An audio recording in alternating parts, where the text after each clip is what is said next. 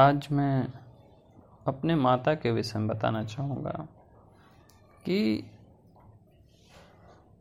ऐसा क्या हुआ कि जो माता, जो माँ मेरी उन्नीस वर्षों तक, अठारह वर्षों तक मुझसे बहुत ही अच्छा अनुभव करती थी, बहुत ही खुशी अनुभव करती थी, एक से दो वर्ष के भीतर जो है वो सब कुछ बदल गया। और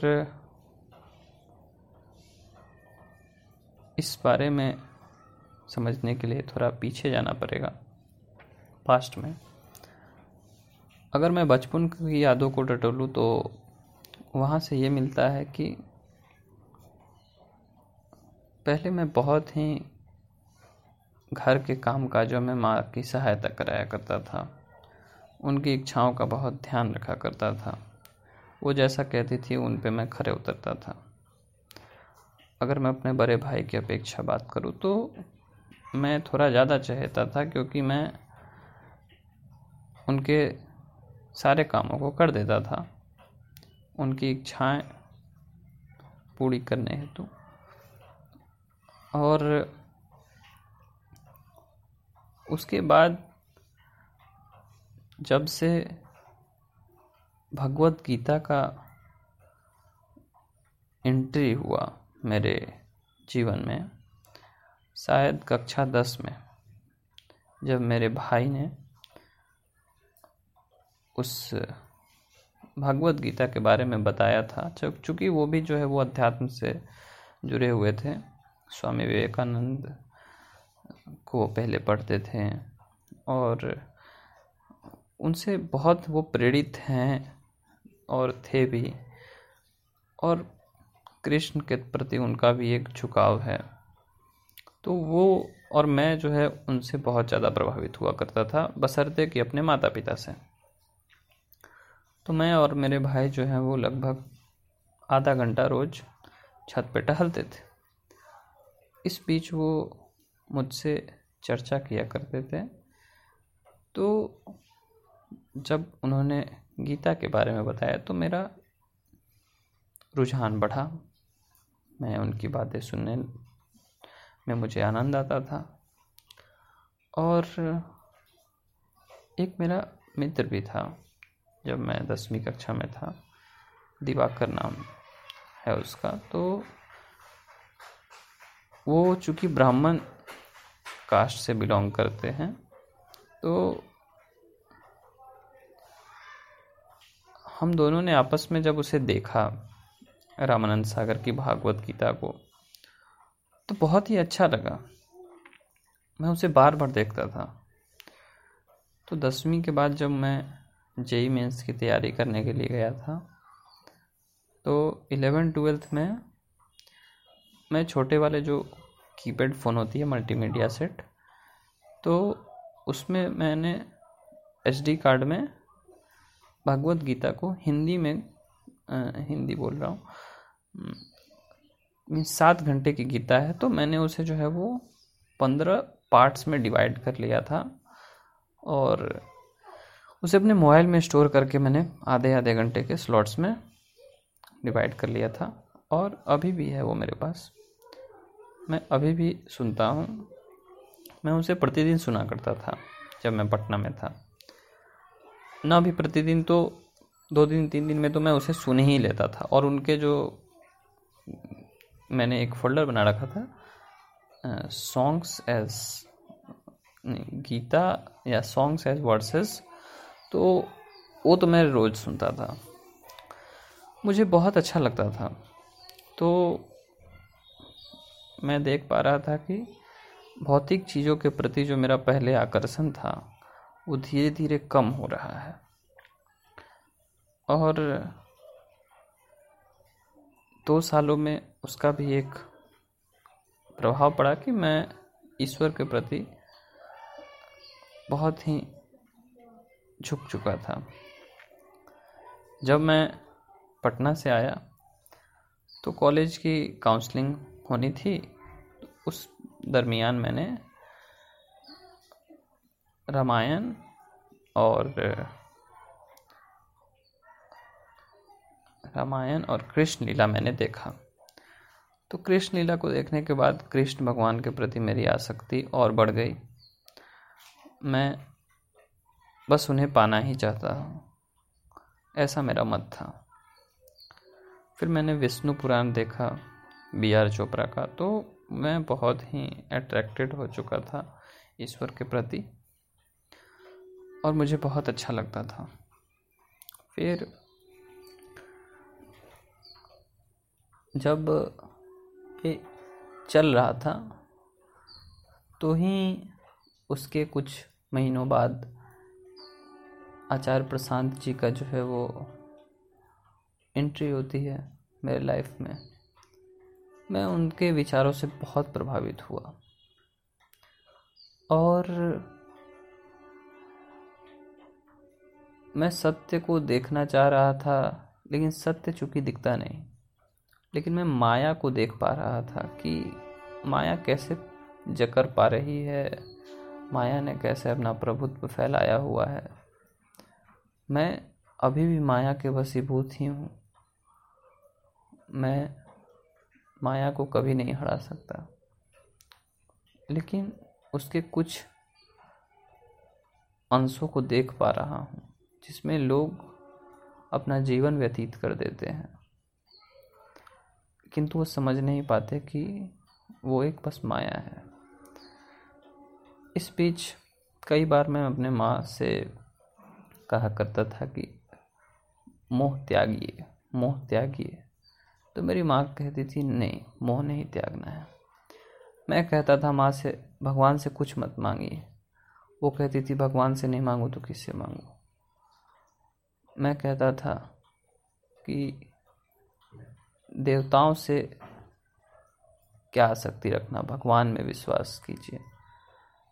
तो मैं बोलता था कि सब संसार की अनुकरण क्यों करना? अनुसरण क्यों करना? वो कहती थी, जैसे दुनिया चल रही है, वैसे ही तुम्हें भी चलना पड़ेगा। मैं वो कहता था कि मैं वैसे नहीं चलूँगा। तो इन सभी चीज़ों को देखकर मैं कई बार जो है वो माँ के विपक्ष में चला जाता था। कई बार तो माँ को मेरे वजह से रोने भी पड़ जाते थे। और एक बार मैंने देखा कि मेरी माँ जो है वो अपने घर की व्यथा को जाके दूसरे के यहाँ सुना रही है और रो रही है। तो उस दिन मैंने माँ को बोला कि आप घर में ही रो लो, बाहर जाने की कोई ज़रूरत नहीं, क्योंकि बाहर जाओगी तो लोगों के लिए आप बस हास्य का पात्र बनोगी। थोड़ी देर के लिए वो आपके प्रति संवेदनशील हो सकते हैं, थोड़े से आपके प्रति सहानुभूति प्रकट कर सकते हैं।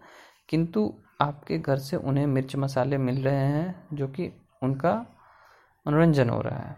तो उससे अच्छा है कि आप घर में ही जो है वो बैठ कर रो लोगे तो आपके मन का बोझ भी उतर जाएगा और आपकी जगहसाई भी नहीं होगी। किंतु माँ को ये बातें अच्छी नहीं लगती थी। एक बार वो रो, रोई भी थी। तो मैं कहता था कि आप रो लो। कितनी बार उन्हें आँसू भी आ जाती थी। इसके आगे भगवत गीता को मैंने पढ़ना चालू किया।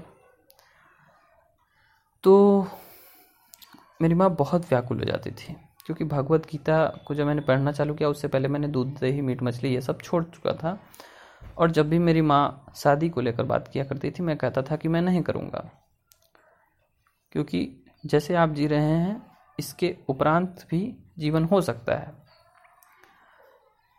और मैं ये भी कहा करता था कि अभी तो मेरी ऐसी कोई इच्छा है नहीं कि मैं आगे जाके विवाह करूँ, लेकिन अगर आगे जाके मैं नहीं करूँ तो इसके लिए आपको आश्चर्य भी नहीं होना चाहिए। तो माँ रहती थी कि माँ को चाहिए छौना। माँ को बच्चों से प्रेम है तो वो पोता, पोती, नाती, नतनी, ये सभी चीज़ें चाहती हैं। मैं कहता था कि नहीं, आप ईश्वर को जानो। ये मोह माया कुछ नहीं है। ये बस आपको भ्रम के जाल में जो है वो पढ़ाए हुए रहे, रखेगी और आपका इससे कुछ नहीं होने को है। लेकिन माँ को जो है इस बात की कोई फ़िक्र नहीं होती थी। वो चाहते थे कि नहीं, कंकाल से अच्छा जंजाल अच्छा है। मैं कहता था कि अगर जंजाल अच्छा ना हो तो उससे अच्छा है कि कंकाल हो। कंकाल का मतलब कि अकेलापन, जंजाल का मतलब कि पूरा आपका घर, परिवार, खानदान, ये सभी। तो मैं उदाहरण दिया करता था कि हमारे रिलेटिव्स बहुत सारे हैं, जो जिनके बहुत सारे नाती नतनी, पोते पोती हैं, लेकिन वो इतने भी सक्षम नहीं है कि वो अपना खाना खुद खा सके। तो वो जो है, वो अपने बच्चों को इधर उधर रखा करते हैं ताकि कोई उन्हें पाले, पोसे। तो मैं उनका उदाहरण दिया करता था, लेकिन वो कहते थे कि नहीं, वो भी सही है। मेरी माँ, मैं कहता था कि पहले जब मैं बोलता था कि पैसे कमा लो, पैसे कमाऊँगा मैं तो बोलती थी, नहीं, पैसे से क्या होगा? शादी ब्याह करो बच्चे पैदा करो, ये सभी में बहुत खुशी है। तो मैं कहा कि नहीं, इन सभी चीज़ों को तो मैं करने से रहा। तो इस बात पे मेरा, मेरे पिता से भी जो है वो बहुत ही अलग मत रहता था। मैं ईश्वर के भजन सुनता था और वो बॉलीवुड्स के रोमांटिक सॉन्ग्स सुनते थे। तो बात कुछ बनती नहीं थी। तो मैं चाहता था कि मैं अध्यात्म की हो जाऊँ। वो चाहते थे कि नहीं, तुम गृहस्थ की रहा हो और इस बात पे मेरा और माता का जो है वो तालमेल नहीं बैठता था। तो गीता मैं पढ़ ही रहा था तो ग्यारह अध्याय मैंने पढ़े थे। उसके बाद माँ मेरी गीता लेकर चली गई। फिर भी मैंने उसे जो है वो डेस्कटॉप में, अपने लैपटॉप में पीडीएफ के फॉर्म में, जो कि अवेलेबल है, मैंने पढ़ लिया। उसके बाद मैंने माँ को एक खुला संदेश दिया कि या तो इंजीनियरिंग चलेगी इंजीनियरिंग और भागवत गीता साथ साथ चलेगा, और नहीं तो सिर्फ़ भागवत गीता। माता का कहना था कि सिर्फ़ इंजीनियरिंग चलेगी, भागवत गीता नहीं चलेगी। संसार का कुछ रवैया ऐसा ही है सब लोग चाहते हैं कि बेटा भगवान से प्रार्थना तो करे, लेकिन सन्यासी ना बने। तो वो जैसे अपने हैं, वो वो भी चाहते हैं कि तुम भी उनके जैसे बन जाओ। मैं ऐसा कदापि नहीं चाहता था। तो मैंने एक दो दिन बहस बहुत हुई कि इंजीनियरिंग और अध्यात्म दोनों, वरना सिर्फ़ अध्यात्म। माता का कहना था नहीं, सिर्फ़ इंजीनियरिंग फाइनली कंक्लूजन ये निकला कि माता बोली, जो तुम्हें करना है वो करो। वो और मेरे पिता माता पिता दोनों कभी भी खुश नहीं हैं कि मैं ये क्यों पढ़ रहा हूँ, क्यों लिख रहा हूँ, मैं अध्यात्म की ओर क्यों जा रहा हूँ? तो मैंने उपनिषद और रामायण, दो पुस्तकें मैं खरीद के लाया। उस दिन मेरी माता भी रोई, बहुत रोई। फिर भी मुझे पता था कि ये सभी मोह के आँसू हैं। और मुझे इससे कुछ भी भ्रमित, मैं भ्रमित नहीं हुआ। मैं माता को कहता था कि आप प्रभु से प्रार्थना करो कि अगर मेरी बुद्धि बदल जाए, तब शायद ये संभव हो। और ऐसा भगवान ही कर सकते हैं, क्योंकि उन्होंने अगर आसक्ति जगाई है तो वो भी अनासक्ति भी जगा सकते हैं। अगर आस्तिक उन्होंने बनाया है तो नास्तिक भी वही बना सकते हैं। तो इस कारण मेरी माँ जो है, मेरे मुझसे बहुत उखड़ी रहती है और खाने पीने को भी लेकर मैं कहता हूँ कि खाना उतना ही सही जितने से आपका शरीर चल जाए, काम चल जाए। शरीर से उतना लगाव क्यों? तो इन्हीं सभी बातों को लेकर मेरी माँ जो है मुझे पसंद नहीं करती है। इन चीज़ों को लेकर कि मैं क्यों ये सभी चीज़ें कर रहा हूँ। और मुझे भी कुछ अपेक्षा नहीं है कि, उपेक्षा नहीं है, उम्मीदें नहीं हैं कि माँ मेरी बात को समझेगी या नहीं समझेगी। लेकिन ईश्वर से ही सम, ईश्वर सबको सद्बुद्धि देंगे। और उनकी अनुकंपा के बगैर कुछ नहीं हो सकता है।